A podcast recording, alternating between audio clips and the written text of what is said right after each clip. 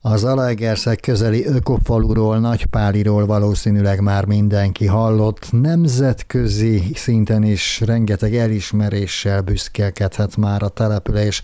A Zöld útfalu fejlesztési program több évtizedes múltra tekint vissza. Az óvda környezetet szlogent szem előtt tartva a falu vezetése a megújuló energiák és a környezetvédelem jegyében igyekezett cselekedni. A 90-es évek vége óta pedig rengeteg látványos és hasznos beruházást sikerült már megvalósítani Nagypáliban különleges energiaforrásokról, azok tudatos felhasználásáról, közösségépítésről is fogunk beszélgetni a mai Zaval Podcast adásban. Köszöntöm Önöket, én Hászalai Balázs vagyok. Vendégünk Köcse Tibor, nagypári polgármestere, aki például a japán energia fűz és a csodafának is nevezett kínai császárfa ültetvény hatásairól is szól majd köszöntöm a stúdióban, és arra kérem, hogy mindjárt az elején kezdjük. Mi történt a 90-es évek végén, hogy indult el a település ebbe az irányba? Tiszteltek, köszöntöm a hallgatókat. Tulajdonképpen én Zalaegerszegről költöztem Nagypáliba,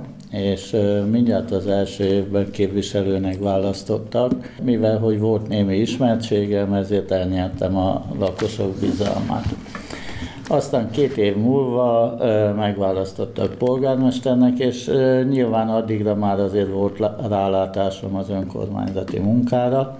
Ez a két év képviselői év arra jó volt, hogy éppen egy közösségi ház építésébe fogjunk, viszont már én, mint polgármester adhattam át 1996-ba, aktív részese voltam, hogy közösséget úgy lehet formálni, ha annak van egy olyan helye, ahol azt gyakorolni is tudja. Ennek hiányába addig nem alkalmas helyiségek voltak a presszó, a segrestje, aztán az óvoda, tehát ezek nem igazán ezeknek a össznépi céloknak feleltek meg. És miután polgármester lettem, nyilván, hogy az első teendők, hogy a település üzemeltetésével kellett foglalkozni, ez néhány hónap volt, hisz ősszel lettem polgármester. A következő év azonban már arról szólt, hogy valamilyen úton el kellene indulni, és a településnek elkészítettünk egy szólt analízist, amiben a település előnyeit, hátrányait, lehetőségeit, hátrányos helyzetét vettem figyelembe. Ebből a helyzetelemzésből aztán készült egy koncepció, ami igazándiból háromféle fő irányra megvalósítandó célra terjed ki. Az egyik a lakosság lélekszámának a növelése volt, mert egy stagnáló lélekszám mellett működött a falu, viszonylag kevés volt a fiatal, és akkoriban volt egy ilyen csúnya szóval mondott fejkóta rendszerű település finanszírozás. A kis település kicsi pénz, nagyobb település nagyobb pénz. Na hát e, ez a cél azonnal bejelölésre került ezen a koncepció táblán. A másik pedig a civil szervezeteknek a megerősítése, hisz nem lehet minden csak adminisztratíve intézni, hisz az önkormányzatnak nem igazán az a feladata, hogy társadalmi csoportok, rétegek, létrejött közösségek körül bábáskodjon, hanem ezeknek némi önállóságot kell adni, és éppen ezért az akkori egy civil szervezet, amely egy falujét alapítvány, mára már hat civil szervezettel működünk, tehát Tulajdonképpen minden társadalmi réteg, a fiataltól az időség, a, a környezetbaráttól, a polgárőrig, tűzoltótól, a, a zöld egyesületig, tehát most már én úgy érzem, hogy szinte minden csoportnak van szerepe, és ezek szépen működnek is, kihasználják a, a törvény a pályázati lehetőségeket, a civil alapokat, és ezek a civil szervezetek úgymond közösen még hasznára is tudnak lenni az önkormányzatnak. És akkor maradt egy fő irány, amiben el kell gondolkodni, hogy hát mi is legyen az, ami előre viszi a településnek a, a sorsát, lehetőségeket teremt, ugyanakkor pedig megvalósítható is, és ehhez én akkoriban úgy érdekeltek a megújuló energiák, energia megtakarítások és egy kicsit nyugatra is kitekintve eltökéltem, hogy ez az út lenne az, amire lehetne építeni.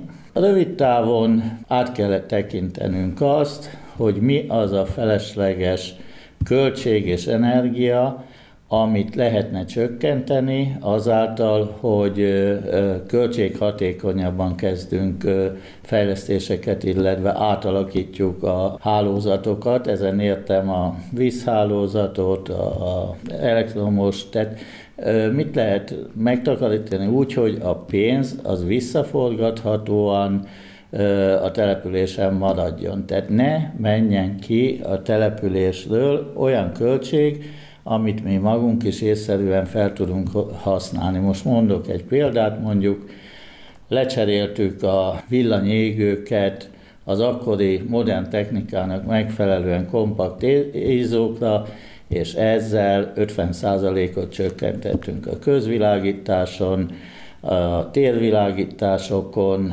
helyiségek megvilágításain is. Tehát a, a mennyezeten elhelyezett lámpákat átstruktúráltuk, annyi maradt, amennyinek kellett, és viszont közvetlen munkahelyi fényekkel, sokkal kisebb teljesítménnyel, vagy a folyosón például a, a 4x100 wattos égő helyett el, először 4x21 wattra cseréltük, aztán most már a ledes korszakban 4x5 wattra, mert az is bőven elég, mert a funkcióját betölti. Miután ezeket a, a korszerűsítéseket el, elvégeztük, még esetleg mondanám a vizet is, hogy 70%-kal csökkentettük azáltal, hogy német technológiájú csapfejeket szereltünk szinte minden csapra, ahol vízvételezési hely van. De ezzel nem csak a víz árát csökkentettük, hanem mint vigyázandó értékre, az ivóvízre, és a nem kis tisztítással, felszínre hozott vizekkel is spórolunk, de ugyanakkor egy, egyúttal a szennyvíz és ugye így jelentkezik, hogy kevesebb lesz a fajlagosan településről elvezetett víz. Itt ezeknél az energiacsökkentéseknél azonnal látszanak a környezeti hatások. Innentől kezdve én megfogalmaztam úgy egy programot, hogy ez lesz a falu zöld út programja, hogy minden mellett, hogy költséghatékonyabban üzemelünk, Egyúttal környezetvédelmi célokat is elérünk, hisz, mint ahogy az előbb említettem, akár csak a víznél, ha kevesebb hogy kevesebbet kell tisztítani, azt a kevesebb szennyvíz megy, úgy szintén kevesebbet, és élővizekbe kiadott szennyvíz, tisztított szennyvizek is a környezetre nyilván hatással vannak. Ha kevesebb szennyezőanyag megy ki, akkor elértük a környezetvédelmi célt. Ebből megfogalmaztam egy programot, hogy mi szerint gondolom ezt, és a következő mérföldkő már az energia termeléssel elkezdtünk foglalkozni. Hát ennek egyik eleme volt, immáron 15 éves a napkollektor rendszerünk, amelyet a faluház tetőzetén helyeztünk el. Ez 44 nap kollektor tábla volt. Ezzel tulajdonképpen megrövidítettük a telet Nagypáliba legalább két hónappal, amikor még nem kell, illetve már nem kell, mert a nap kollektor az bőven ellátja energiával, mint fűtési energiával. Amikor kísérletképpen megjelentek napelemes lehetőségek is, mi azonnal ugrottunk rá, és pályázatokból vagy 100%-os, vagy 80%-os támogatással indítottuk ezt a programot is vele párhuzamosan, mert továbbra is a napkollektor másik épületünknél is fönnmaradt, de az később valósult meg. Valamint elkezdtünk nem csak hazai, hanem Interreg, Szapad, AVOP pályázatokkal is, tehát határon átnyúló itthoni Európai Uniós pályázati forrásokkal is dolgozni, és egy ilyen Interreg 3A pályázatból került megvalósításra az Innovációs Centrum. Nagypáliban ez akkor egy különleges dolog volt, hisz egy olyan épületet építettünk, ami kisfaluk számára nehezen elérhető, és a, hál' Isten a megfogalmazott céloknak meg is tudtuk feleltetni, hisz maga az épület az bemutató jellegű is volt, mégpedig azt mutatta be mind a mai napig, hogy hogy lehet megújuló energiákból, illetve alternatív energiákból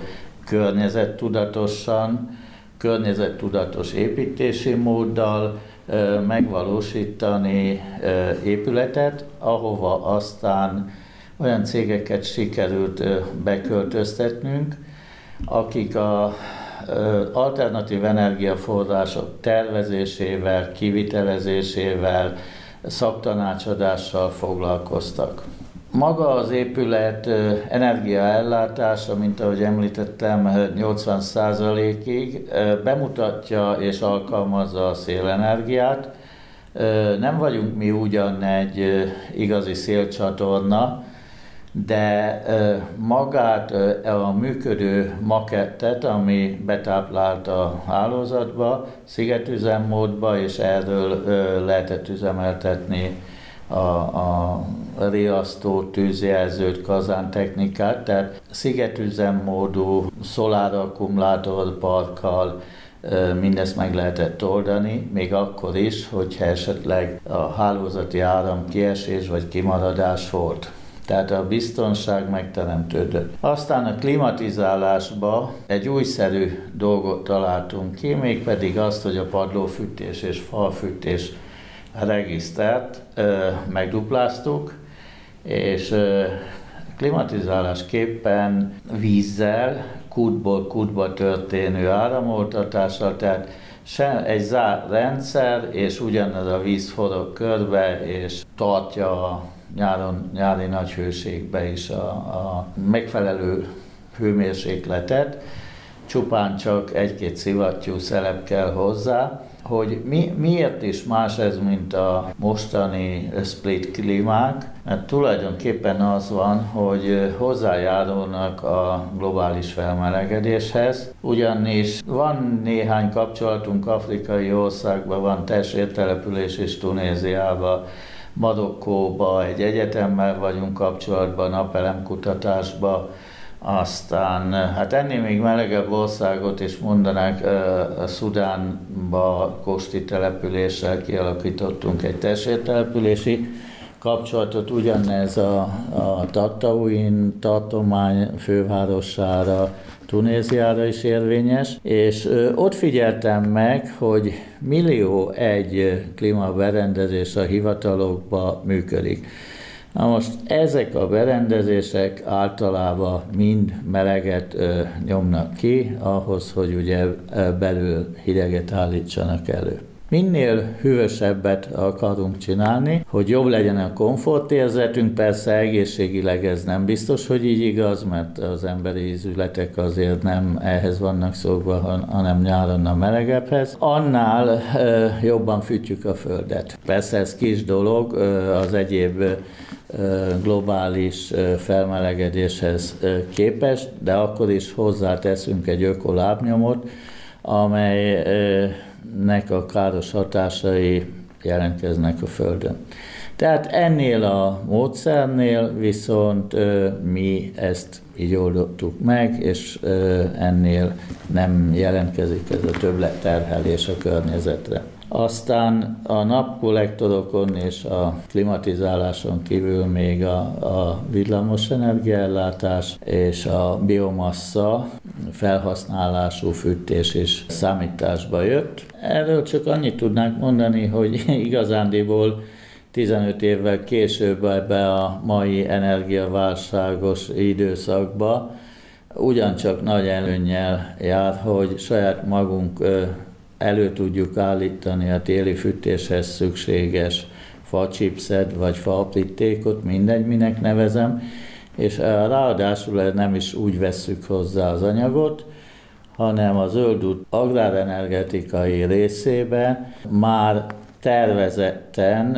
energiaültetvényt is ültettünk, mégpedig két hektár területen japán energiafűzt, és ebből a fűzből a szükségleteknek megfelelő mennyiséget aprítékolunk le saját berendezéssel, és hogy ezt én ezen kívül még egy energia puffernak, egy energia akkumulátornak is nevezem, ezt az ültedvényt, mert mindig csak annyit vágunk le belőle, amennyire szükség van.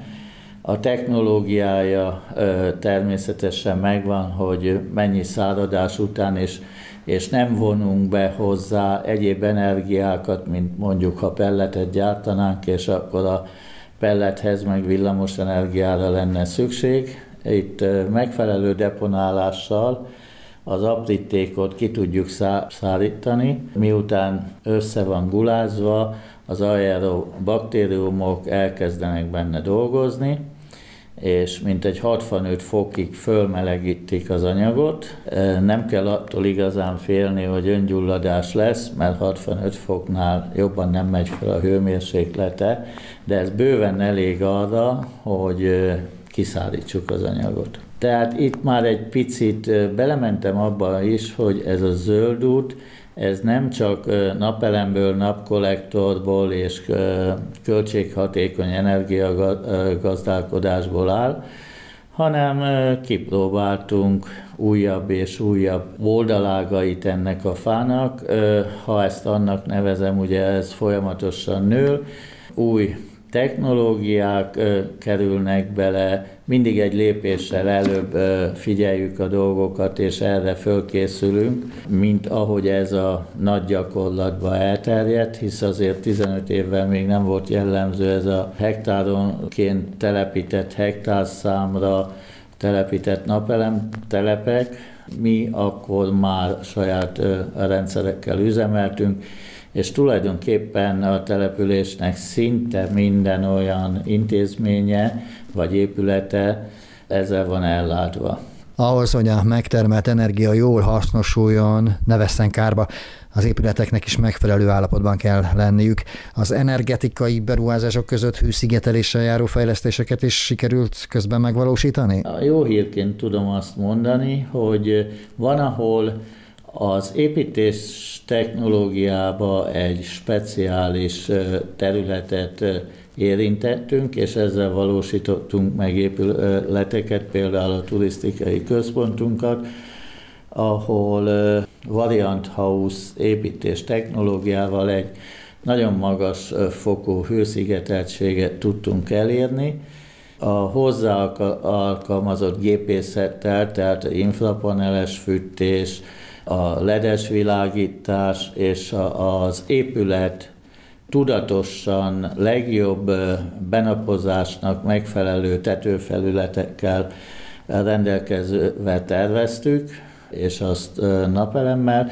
Elértünk azt, hogy körülbelül olyan 5-6 évvel ezelőtt mi már Energia Pluszos, tehát olyan épületet tudtunk terveztetni, hasznosítani, amelyik több energiát termel, mint amennyit fogyaszt. Az EON-nak egy kis fejfájást okoztunk, hogy hogy fizet nekünk vissza augusztusban számlánkra egy kis megtakarítást úgymond, ami mellett pedig a működési költségeink szinte nullák voltak. És hát mára már elértük azt, hogy nem feltétlen az energiatermelés, amivel már csak foglalkoznunk kell, hanem úgymond az energiatárolás is, és hisz említettem itt, hogy többlet energiát értékesítünk, de nem ez az igazi gazdasági cél, hanem a többletenergiát tudjuk tárolni, és akkor amennyiben szükség van rá, akkor nem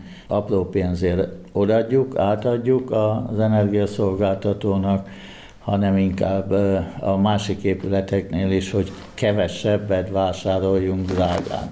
Hát napjainkban már elértük azt, ahogy így szépen haladgatunk a zöld úton, hogy például a közvilágításunkat hálózat függetlenné tudtuk tenni az önkormányzati utak mellett, hisz olyan lámpákat szereltünk fel, amelyek nem a hálózatról vételezik az energiát, hanem a napfényt használják hozzá. És ezzel a megoldással mindig elégséges fényt tudunk az utcákba gyalogosan vagy autóval haladóknak kiadni, ugyanis ezek a lámpák mozgásérzékelősek, és ha ott valami elhalad alatta, akkor automatikusan felkapcsolódnak. Mi, mi is ennek a környezetvédelmi lényege? Az, hogy többlet fényterhelés az káros. Tehát az indokolatlanul sok fény, mondjuk az éjszakai madaraknak megzavarja az életterét, Innentől kezdve, ha a bagoly, a kuvik, a denevérek mondjuk nem járják a területet, akkor elszaporodnak a, a rovarok, a rákcsálók, tehát ő, ő ellenük is cselekszünk, minden mellett, hogy a világűr fele is fölösleges fényt bocsájtunk ki. Tehát én mindig azt mondtam, hogy éjszaka az utcán nem olvasni kell, hanem ott közlekedni kell, ha egyáltalán közlekedik valaki.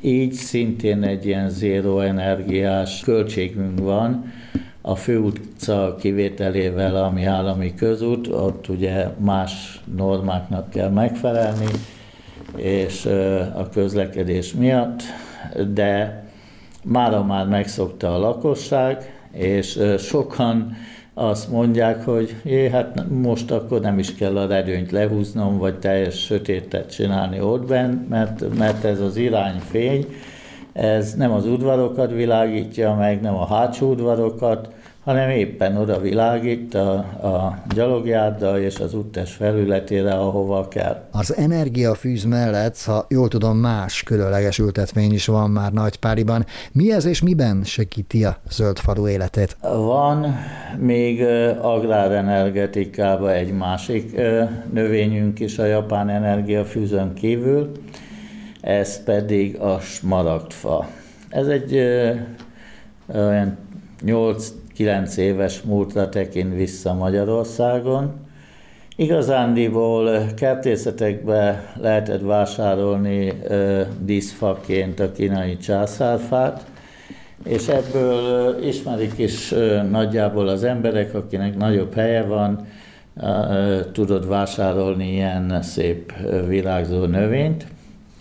Azonban ezt egy kicsit genetizálni kellett, ezt a növényt, hogy üzemszerűen gazdaságos is legyen. Tehát ne csak zöld legyen, virágozzon és oxigént termeljen, hanem ennél sokkal többet tudja, tudjon, és jellemébe hasonlít a kínai császárfára, de Számos olyan tulajdonságot sikerült belevinni a nemesítési folyamatba, mint például a hőmérséklet szélső határokat, tehát a hidegtűrést, a melegtűrést, ezeket jóval a kínai császárfa jellemzőire fölé tudta vinni a nemesítő és így akár 45 fok hőmérsékletet is elbír, mínusz 25 fok hideget is.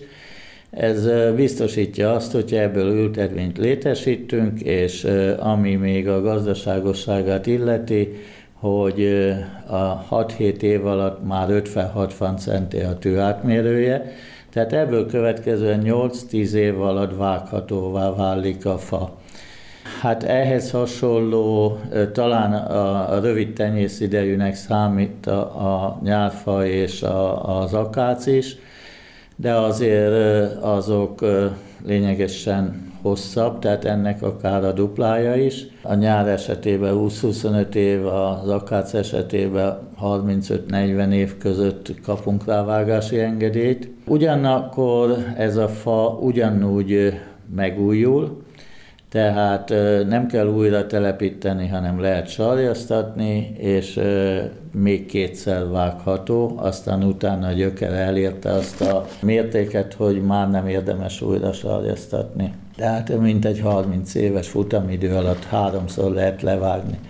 Miért célszerű gondolkodni ezen a fán, hisz Nagypáli egy országos mozgalmat is indított, hogy meg akarja ismertetni a többi településsel is, hogy miért érdemes ezt a fát, és mi a haszna. Környezetvédelem szempontjából széndiokszid telítettség csökkentésre szorul, mert ugye több a kibocsátás a globalizáció miatt, a lakosság, a föld lakosságának növekedése miatt, tehát nincs meg az a körforgás és az a, a nagyobb széndiokszid mennyiséghez lévő lekötöttség, ami évezredekkel ezelőtt, amikor még nem volt e, ekkora a népsűrűség, a természet maga is megoldotta. De miután az ember megjelent, beleavatkozott a természetbe, ezek a körforgásos folyamatok már nem úgy működnek.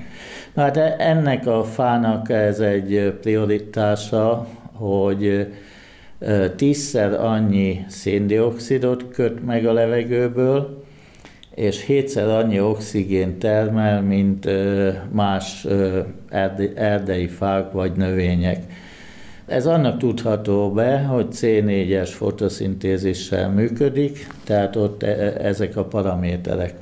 Aztán, hogy mi még városokban, mondjuk a porszennyezés egy elég jelentős probléma, hisz számtalan szó halljuk, hogy a levegő porszennyezettsége elérte a alsó határértéket, középsőt, tehát ö, már néha a smogon kell gondolkodni, smogdiadókon, hogy a nagy levelei és az érdes felület miatt nagyon sok port megkötnek, és az éjszakai harmattal viszont a növény maga alá gyűjti be, hisz olyankor a levele nem fölfeláll, hanem, hanem kicsit lanyhul, és akkor lefele a levélszéleken lecsöpög a, a por, aztán másnapra tiszta újra a, a növény. Tehát ez is egy olyan környezeti hatás, amiért kell. Na most még városokba, ilyen ökoszigetekbe telepítve ez a növény, vagy utcasorba telepítve, azért nem mindegy, hogy a napon kell végigmenni a tűző nap alatt mondjuk délbe egy utcán, vagy pedig ott van olyan lombfelület, ami a, a párologtatása révén is 3-4 fokkal kevesebb a hőérzetünk alatta. Ezért is gondoltuk azt, hogy ezt a mozgalmat elindítjuk, és akárhova megyek, akár itthol vagy külföldre, általában mindig viszek magammal, hogy ott is ismerjék meg, így azért már eljutott a többi te- testvértelepülésünkre is. Hogy áll most ez a mozgalom? Vannak már eredményei? Léteznek olyan települések, ahol szintén megpróbálták telepíteni? Vannak, vannak olyanok, sőt benne vagyunk egy nemzetközi együttműködésben, ez a, a Rudener, Franciaországban bejegyzett egyesület, ami tulajdonképpen a, ugyanezekről a célokról szól. Ez pár évvel ezelőtt egy pályázatból alakult, tehát mi akkor abban pilotpartnerek voltunk, mint aki Magyarországról így már vannak példamutató jelenségek településen, megvalósítások, és azóta átalakult egy civil szervezet, 8-9 ország képviselői vannak benne, és ez bőven alkalmas arra, hogy ezekről a dolgokról így beszéljünk. Ez a ez tulajdonképpen ilyen kis fejlesztéséről is szól, és vannak olyan, olyan kis mondjuk Franciaországban is éppen, aki aki úgy tájékozódott a fáról, meg példányokat is kapott belőle, de ugyanígy Olaszországban is már van. Érdekes dolog volt, hogy ajándékba a Tiránó város polgármesterének vittem egy ilyet, és akkor hát ez egy 30-40 cm-es növény volt cserébe, és amikor mondtam neki, hogy hát őszre, ha szépen gondozzák, akkor ez a fa már nagyobb lesz, mint ön. Viccből mondta, hogy de az alpolgármesterénél nem, Hát mind a kettőt túlnőtte. Úgyhogy hát ezért, ezért van Nagypáliba is ilyen kísérleti ültetvény, ahol termesztésével kapcsolatos dolgokat kísérletezzük, tehát itt az ültetési hálót, az ültetési módot, a, a vízmegtartást, hogy tudjunk tanácsot adni, hogy akik nagyobba bele szeretnének vágni, azok ne könyvből, ne csak szakirodalomból, mert mindenhol mások a tulajdonságai a földnek, a, a széljárásnak, az egyéb ilyen dolgoknak, környezeti hatásoknak, és akkor már mi magunk pedig fényképeken bemutatjuk, és tanácsot adunk, hogy, hogy tulajdonképpen, ha jól akarja valaki csinálni, akkor hogy sikerül neki, úgyhogy ha betartja a technológiát, meg mellé a tapasztalatot, akkor működőképes lesz neki ez a ültetvény. További nemzetközi kapcsolatokról, sőt elismerésekről is szólunk beszélgetésünk folytatásában. A Zaol Podcast sorozat következő epizódjában is a Nagypáli Zöld Út program lesz a témánk. Vendégünkkel Köcse Tibor polgármesterrel soroljuk majd a mai részből kimaradt eredményeket és újdonságokat. Köszönjük a figyelmet, tartsanak velünk legközelebb is.